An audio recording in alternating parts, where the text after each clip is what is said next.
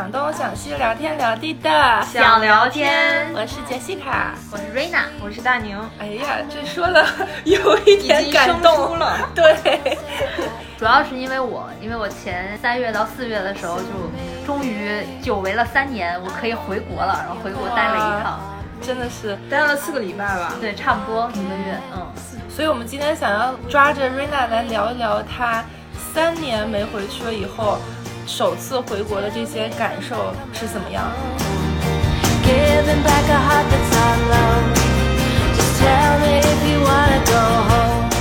我记得之前就疫情前，我们就正常每年回一次吧。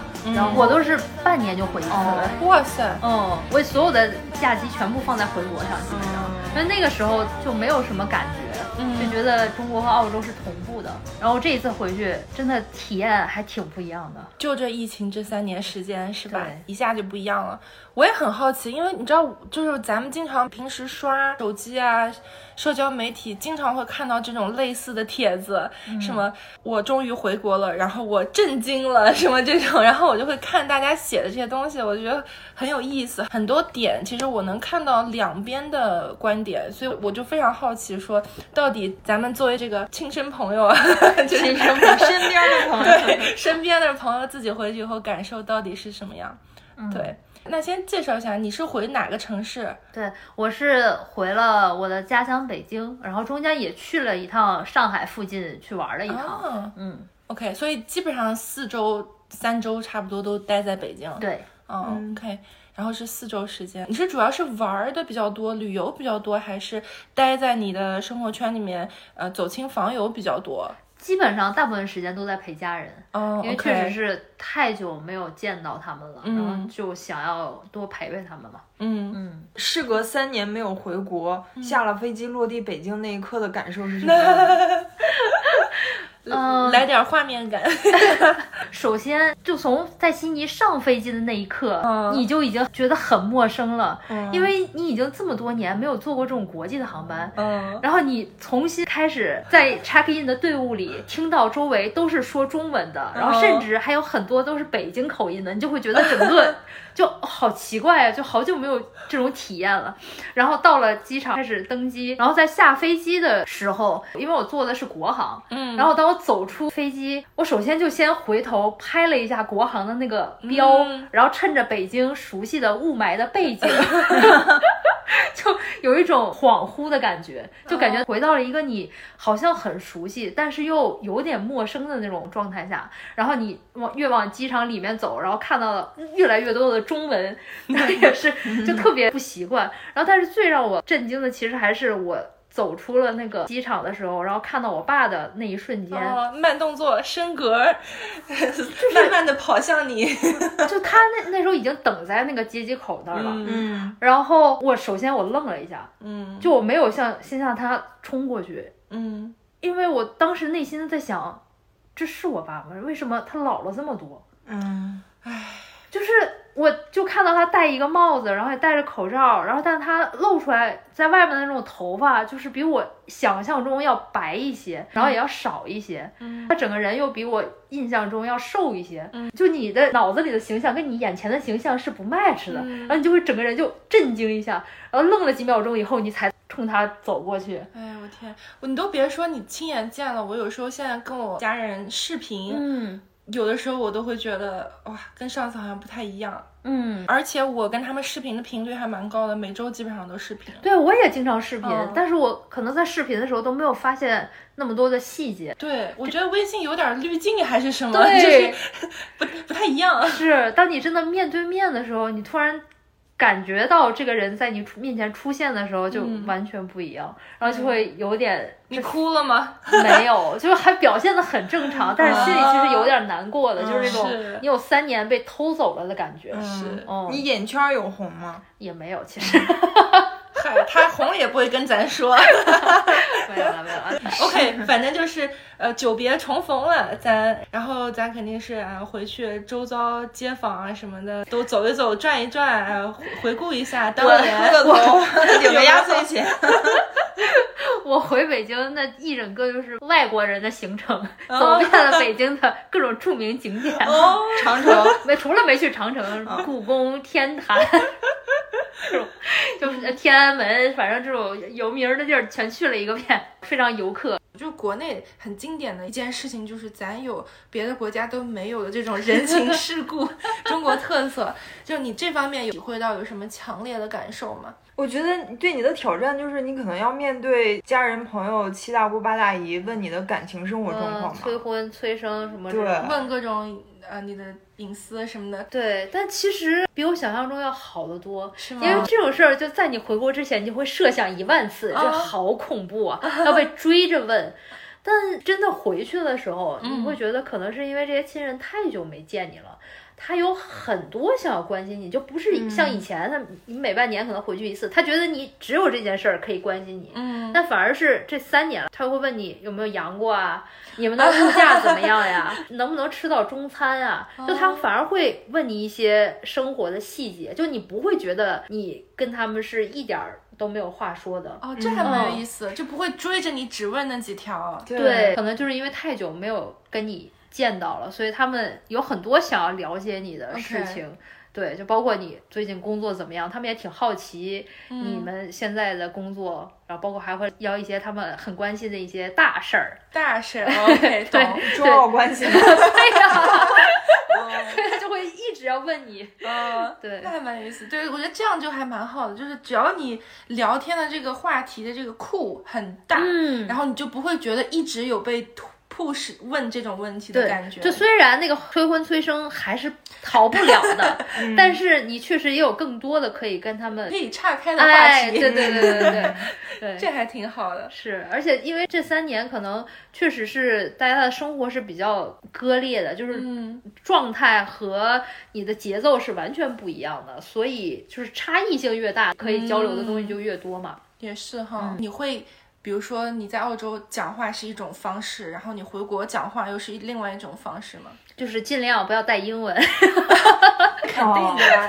这你带英文你就完了。好难啊！就经常会说到一个词就卡卡住，住不知道中文应该是什么，搜肠挂肚的在那想到底应该怎么去描述这样一个东西是。而且我会非常注意，不要经常夸澳大利亚。就这个就是保命，狗头对，保命。就包括跟很亲近的人嗯聊天的时候，你也会就是有这种感觉，就是虽然对我现在的生活比较满意，然后澳洲的天气也特别好，因为我回北京的时候，北京的天气真是烂到，就是我一定要说的那种。首先降温。大风、雾霾、沙尘，哦沙尘全让我赶上了一个遍。而且我有一个特别明显的，就是身体的那种直接的信号，就是我半夜嗓子会疼醒，因为太干了。嗯，然后白天跟我爸出去骑车和走路的时候，我的眼睛、鼻子、嗓子都会难受。嗯，然后，但是就当说到这个的时候，我也不敢说，哎呀，澳大利亚天气太好了，我也只能说，嗯，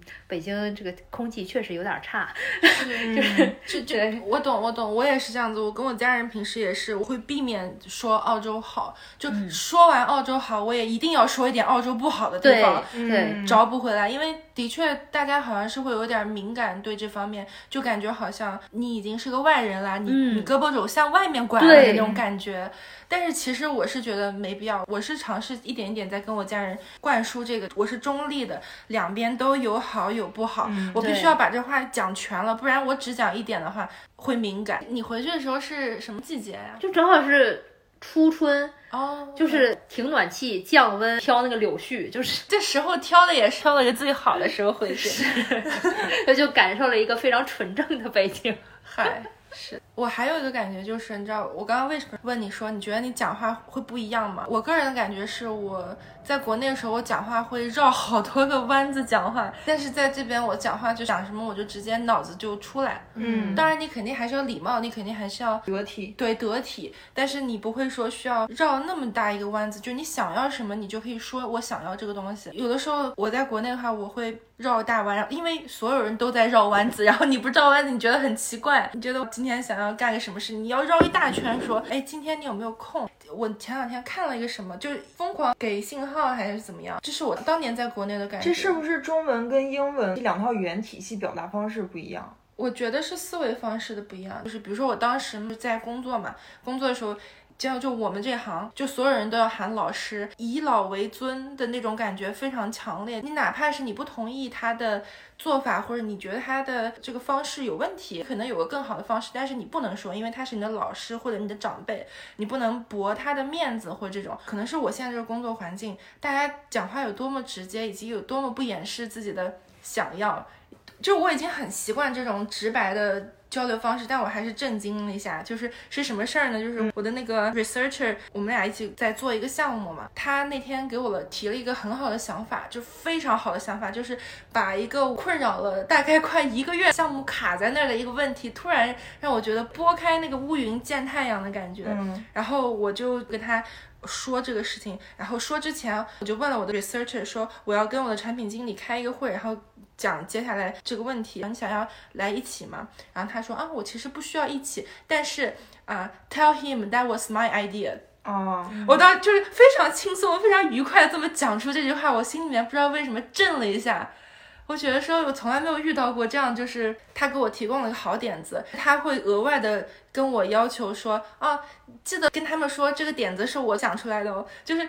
嗯，我觉得在中国人的职场里，不会有人这么直白的对你提出要求，对，不会有人这么直白的去要这个 credit，我觉得非常震惊，而且他说的很舒服，我听的也很舒服，我完全不会有一点点的，就是觉得。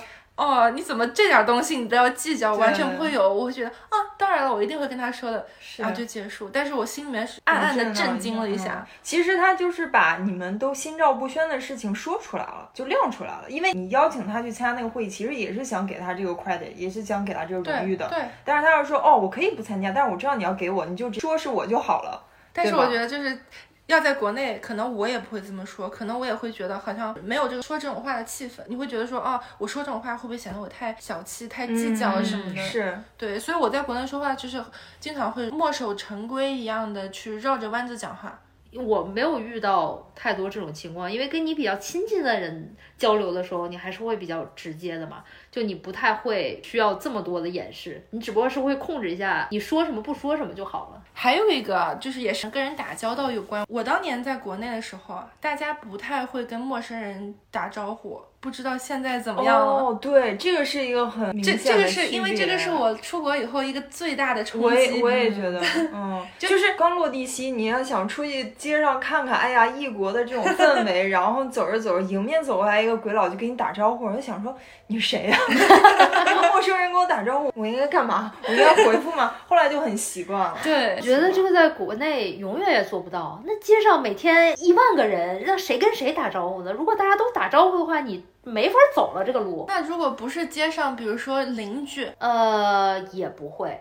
但 但是因为我们家生活的是那种大院的环境，就他们不认识我，但是认识我爸爸，就可能认识我爷爷。我一回去，然后所有人都会跟我爸爸说：“哎呀，你闺女回来了。”就反而会有那种小时候的那种亲切感。就别管你是一个三十多岁的人回去，你在他们眼里还是。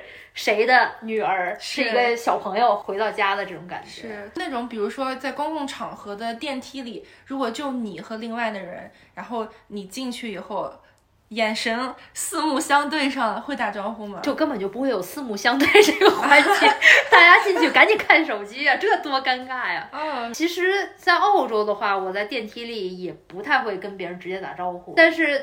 对，会被外国人打招呼是这样的。我现在住的每栋楼都认识好几个邻居，和他们家的狗，和他们家的小孩，和他们家的一切都聊过。我刚才跟你们不是说，我我这两天在那个 Facebook 上面。就是买卖二手东西嘛，买人家的二手桌子，然后都能跟人家莫名其妙扯了一个小时的天儿。当我们去他们家拿的时候，又待了很久。然后他们家的小孩，他们老公在哪里长大，就是所有家底儿都聊出来。就我还蛮习惯这种陌生人就是很松弛的感觉，大家的关注度不是在手机上，是在周围的人上，周围的人事物上的这种感觉。我觉得现在国内很多年轻的孩子现在都还蛮这样的，我就不知道是到底。这个是一个什么样的比例吧？我觉得可能因为在疫情中间，就是邻里互助还蛮多的，应该是大家那个时候结下的友谊，对对对，会革命友谊是拉近一些大家的距离。本来可能完全不认识的人，就通过这种互相的交往，然后互相帮助，然后就产生了联系。这个是我相信的。我之前看到网上很多帖子，关于讲国内生活便利的这方面。嗯，知道很多海外华人非常羡慕国内生活多方便呀，你什么都在手机上，动动手指啥都有了，而且七天二十四小时不停业这种。但是我也同时会看到有人吐槽说，也是那种海外华人回国啊，就说很不习惯，就那么多的 app，app 上面的界面又非非常复杂，非常多，是很方便啦，但是你要。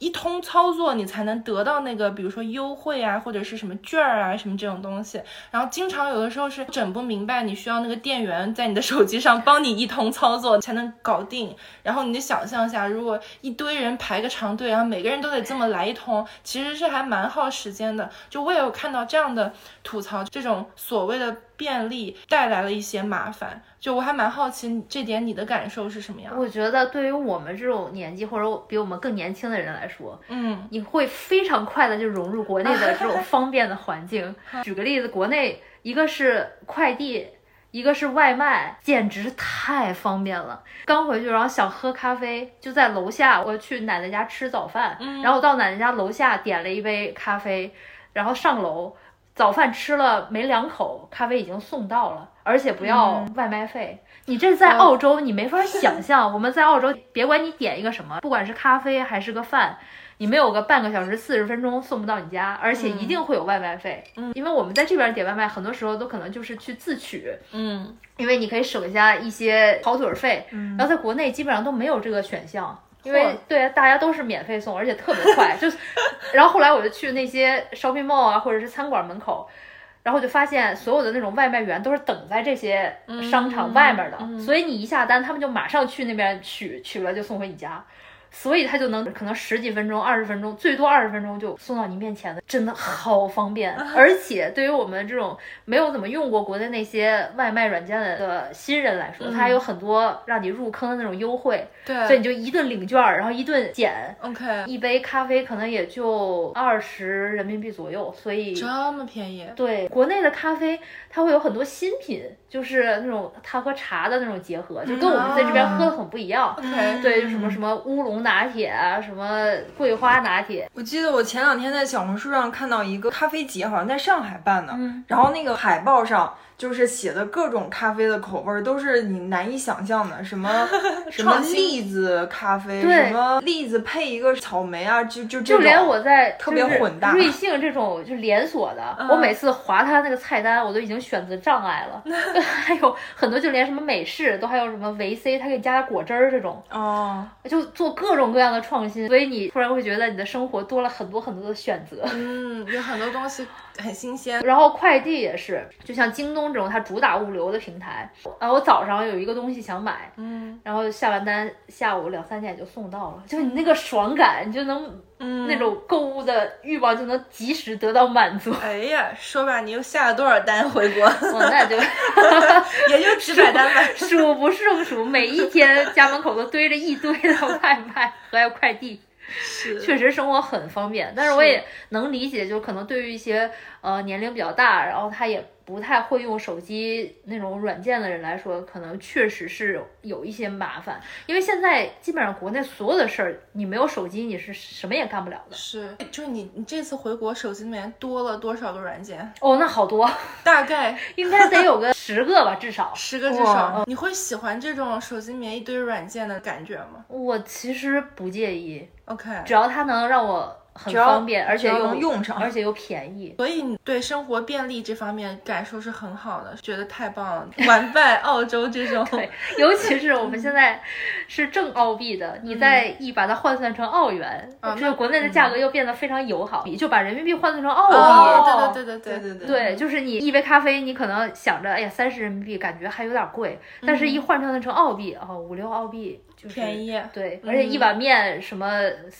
三四十人民币，在这边你要用澳币的钱，你可能连半碗面都买不到。是，但是我确实有感受到国内的物价是跟我想象中是有区别的，嗯，高了高了很多。那肯定。对，就是像我们出去吃饭，基本上四个人没有点几个菜，可能也就四个到五个菜，然后人均就得要一百二人民币，大概是至至少吧，一百二到一百五人民币这种情况。就是你只是到外面吃一餐很普通的饭，然后大概吃饱。嗯嗯那是比我想象中高。我印象中，我大概五六年前上一次回去，人均可能五十块钱就能吃很好。对，回去这么久，除了那种家旁边的那种环境实在上不来台的那种小餐馆儿，就没有人均五十能大家吃饭的地儿了。OK，不过这也正常啊。你看，咱们现在这边澳洲也是物价飞涨，这对这没办法，都是这样。经济不好，它就是要涨物价才能平衡回来。嗯，所以我在国内，一个是在点外卖的时候特别爽，因为它有很多券儿，然后还有就是逛菜市场的时候就特别爽，因为中国的这些菜呀、什么的还是哦很新鲜，然后很便宜然后而且还非常有生活的这种气息。对，国内经常还听到别人说，就是一个经典的就是效率高办十块。你有没有这次回去办什么事儿？比如说什么看看牙医呀、或者是什么享受一些服务，然后有没有体验到这种？办事快我倒是没有什么体验，但是服务的话，我就是回去我们传统的这种剪了个头发，然后嗯护理了一下，嗯然后可能也是因为物价的区别，所以我就会觉得在国内服务就又很好，而且它的价格跟澳洲相比的话。会便宜的多，嗯，而且就是因为他们接手的客户更多，嗯，所以他的水平也会更高。至少我剪完头发、护理完回来，我的所有的那些化妆师都说：“哎呀，你这个头发肯定是那种四十多岁很有经验的理发师弄的吧？” 然后我就给我的那个理发师小哥发那个微信，我就说他们说你四十多，然后我小哥说跟他们说我这才三十出头，他们没有那么老。是，对我对，我觉得这就是一个，就咱们人口多，所以你你去锻作为一个提供服务的人，你锻炼的机会也特别多。你在这儿可能你做个理发师，一天剪十颗头，在国内你可能得剪二三十颗头是，那你这个水平可不是刷这个刷刷的涨。这也是可能人口密度高带来的一个好处吧，就是你这个熟练度的确是好。你回国有开车吗？这根本不敢开，不但不敢开车，我连走过马路都现在都有一点障碍了。国内等红绿灯吗？还 嗯，其实跟我印象中是差不多的。虽然我爸会说，现在国内也开始要求车要让行人了。哦，是吗？对，尤其是南方的一一些城市，比如说上海啊、深圳、广州这种比较先进的这种南方城市，嗯就他要求你机动车必须要礼让行人，尤其是走斑马线的行人。嗯但是我在北京，首先没有这种类似的体验。嗯，像在澳洲，你只要你看到绿灯，你是可以闷头往前走的对，因为不会有车跟你交叉着走。对但是国内的灯设计就是人行道绿灯的时候，还会有那些车，它是在右拐啊什么这种，它会穿过你的人行道，对，所以你。绿灯的时候，你要左看右看，然后走走到一半儿，你也要看有没有车从你的各个方向来。嗯，就是车它穿这个人行道，它不是违规的，不是的，因为在国内随时都可以。对，是的，因为它右转是可以不用看红绿灯的嘛，所以我是非常非常不习惯的。每一次都是我一看绿灯亮的那一瞬间，我就闷头开始往前骑，有一种起跑的姿势，然后就被我爸一把薅住，说你要看看右边、后边，然后又看看左边，前面可能也有车在拐弯。是，嗯而且你回国是左右是反着的，像澳洲是驾驶员是坐右边，国内是驾驶员在左边，所以你看的那个过马路看的方向还得注意是要反过来。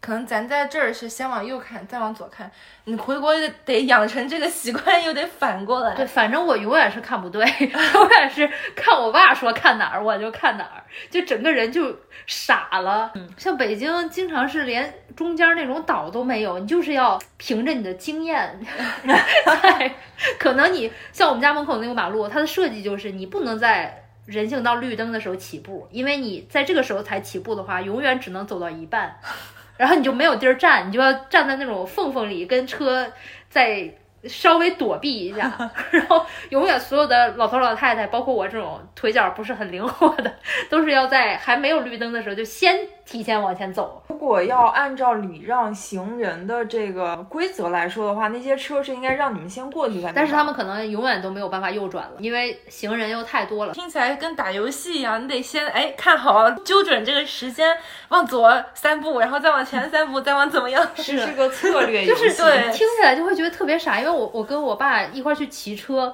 嗯，然后有好几次都是，如果他不喊说哎看着点那边，嗯，我就真的可能就是车把我吓一跳，或者我把他吓一跳。就以前你会觉得 你怎么可能要家长告诉你过马路要看哪儿，但现在我就是每次他一喊，我就是要听要停下来要看。对，这个是真的挺。不习惯的一个事情。最近最近回国的人好多啊，所以提醒顺便提醒一下，如果你最近要回国过马路，要要看一下，要看好。要开车的话也更要注意，因为我们的方向是反的嘛。对，其实国内人过来也是，很多人过来其实拿国内驾照，对驾照就可以开车了，他们就觉得其实可以开，但是其实很多就是国内过来的出车祸的。直接开到人对面的车道上。之前新西兰最严重的几起车祸都是因为中国的游客，嗯，然后在这边租了个车，然后直接开到了逆行上，然后跟对面的车迎头相撞，然后非常严重。因为对面他是不会想象到会有人跟他 迎头相撞，这种这种大家都是全速，可能八十九十的速度撞上去是非常非常危险的。对，是大家还是注意好这个安全问题。我还有一个很好奇的地方就是。嗯，我感觉就是国内的这个职场的氛围也在悄然的发生一些变化。我们之前聊那个工作职场那期播客的时候，还是一个九九六啊，大厂都在卷啊这样的。这是这是一年一年前了吧？很古早，对对对。但是最近就是可以在一些社交媒体上看到。啊！我要躺平，我要辞职，我要去乡下生活，我要去云南开民宿种种地吧，少年。对，我要去种地，就是都是这样的。这个我也很好奇啊，就虽然你这次回去是玩啊，不是工作，但你有见朋友吗？见就跟咱们同龄人差不多的，你跟他们交流的时候，你有感觉到现在这个卷度 怎么样了？这个 work life balance 怎么样？大家还卷得起来吗？还卷得动吗？嗯，在我的感觉上，因为我现在的这些朋友还是在北京、上海这种大城市生活的，嗯，就虽然他们也没有跟我说，就是还在费劲的在加班啊什么的，但是也没有人。说我想要把现在的工作辞掉，然后去到什么小城市去过自己的生活，我还是能感觉到大家的压力是很大的，就是为了维持一个自己想要的一个生活，还是要非常非常努力，需要去干一些你并不是很想干的事情。我这次还正好见到了一个在大厂工作的，而且我们还去了他的办公室。他们现在是不是九九六，但是是大小周。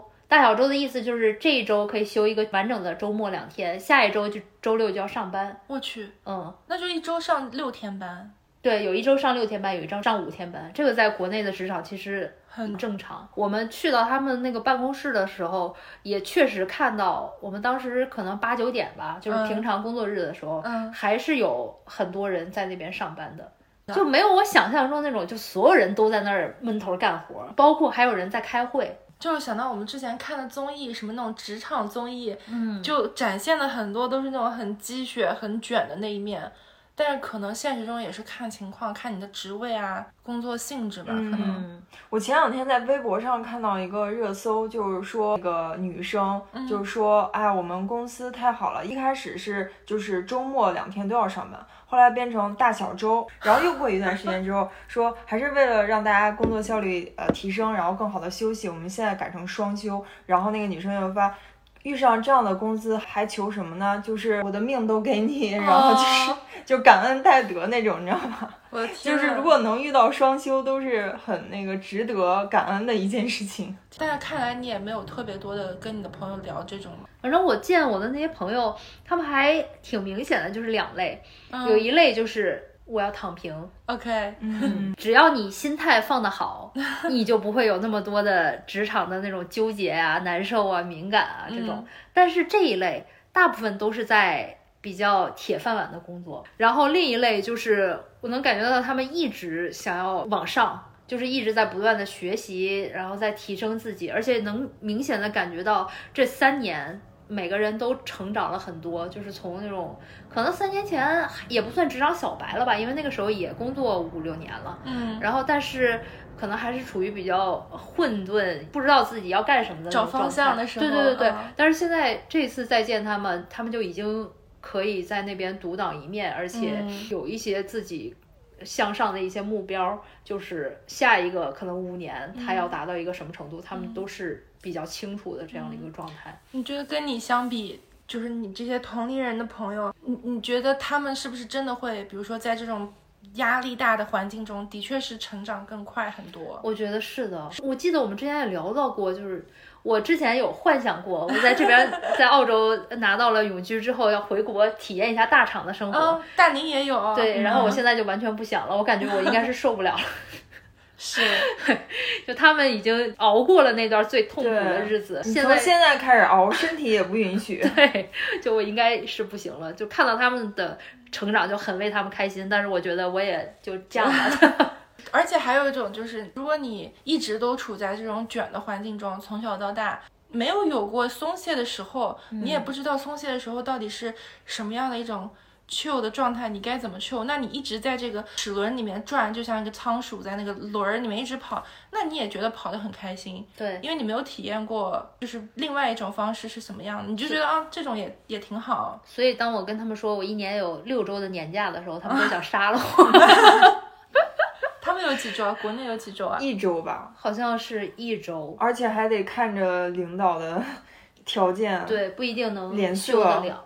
对，啊，好吧，工作这块儿真的是提起来就 还是有点儿心塞。嗯如果有听众朋友们啊，可以给我们在留言里面跟我们科普一下国内你们体验到的国内的这个工作啊，大厂不大厂的啊，这这种工作的压力程度和这个工作的时长啊，什么可以给我们科普一下，现在是什么样一个情况？那国内有啥好玩的吗？对，不聊工作了，还得聊点开心的。对，下了班玩啥？不是说国内 特别丰富，就什么剧本杀呀、密室呀，反正我在澳洲是一个都没玩过，我也特别想玩，我根本就不知道剧本杀是什么个情况而且好像国内兴起有一阵儿就是露营的热潮。啊。哦，对，现在不行了，哦，为什么？因为现在。不是已经放开了嘛，所以大家都可以去远途旅行了，所以就没有人会选择这种近程的 OK OK，这种旅游方式了。嗯，对，就可以去景点儿了，就可以去住酒店，就舒服点儿了。对对对对，之前不是五一的时候，大家就在说，大家都在都不是报复性旅游了，都是报仇一样。我有看一个图，就是一个表情包。不知道是哪个景点的漂流，哇，那个对，全竹筏挤在一起，跟下水饺一样，根本就飘不动。我回北京的时候还是三月底的时候，嗯然后我去故宫，是一个下雨天啊。首先，现在故宫的票必须提前预约，提前七天预约，为啥排队？因为它要限流嘛。哦，然后我提前七天好不容易预约，然后约到了一个下雨天，然后那个故宫人多的呀，就我就觉得嗯，果然生活恢复正常了。是去的基本上所有的大的景点都是同样的感觉，要排队吗？要。到处都是排队吧？对。像你说的那些国内的什么剧本杀什么的，倒是没有体验。我是感觉那个朋友们好像也没有特别多的时间去去玩这些。对对对，但还是回国唱了个歌，嗯，嗯。就还是我们习惯。KTV 那对对 KTV 还是那个撸 KTV 串儿、嗯，对。火锅儿，对，哎，我特别好奇那个密室和剧本杀，是你的回国清单上必须要必须密 keep 的室、剧本杀要有，嗯但剧本杀你要有人跟你玩才行。maybe 是 maybe 密室会好一点，嗯，密室的一群人啊。一群吗？三四个人就可以了。哦，反正我这次是都没有体验。我很很我很好奇，嗯，我感觉这个密室就是是不是靠综艺带起来的？哎有可能是应该那个大是侦探，有可能。然后大家就开始想说那个体验一把，我觉得找证据啊什么的。搞不好这已经在国内已经不流行了。对我也觉得我觉得听众朋友们可以跟我们说说现在你们玩什么，就给我们提供一些灵感，让我们下次回国的时候可以体验一下。嗯我觉得现在还有一个就是剧本杀二点零，就是 VR 的那种游戏，哦就是你去一个馆儿 VR 馆儿，然后他给你一些一套装备带上，然后你就在里面玩玩就好。但是我也不知道哎，现在国内还有什么更高级的、就更新鲜的这种玩的地方？大家也可以给我们推荐一下。土老帽来科普一下。对，嗯，对我来说，密室已经很好玩。上一次玩是还是在国内，在上海。嗯，密室刚出来不久，当时上海可能才有不超过十家密室，然后我就跑去尝鲜儿，然后玩的是一个泰坦尼克号主题，就是最不吓人的一个主题。然后它里面还有那种就是穿激光。那种激光线、激光网，然后你要就像跟电影《零零七》里面穿，哇，这听起来已经很好玩了。对，当时对我来说已经非常新鲜，但我觉得跟现在的技术比已经落伍很多了，所以我非常好奇这方面的东西。我特别喜欢那种有代入感的，也不叫 cosplay，就是。角色扮演的那种，就是你在那个房那一段时间，你非常沉浸这件事情，然后你可以完全忘掉你是谁，然后你的工作、你的这个那个，然后你就沉浸在这件事情里面，就这种类型的活动我特别喜欢，嗯，特别放松。那所以你跟。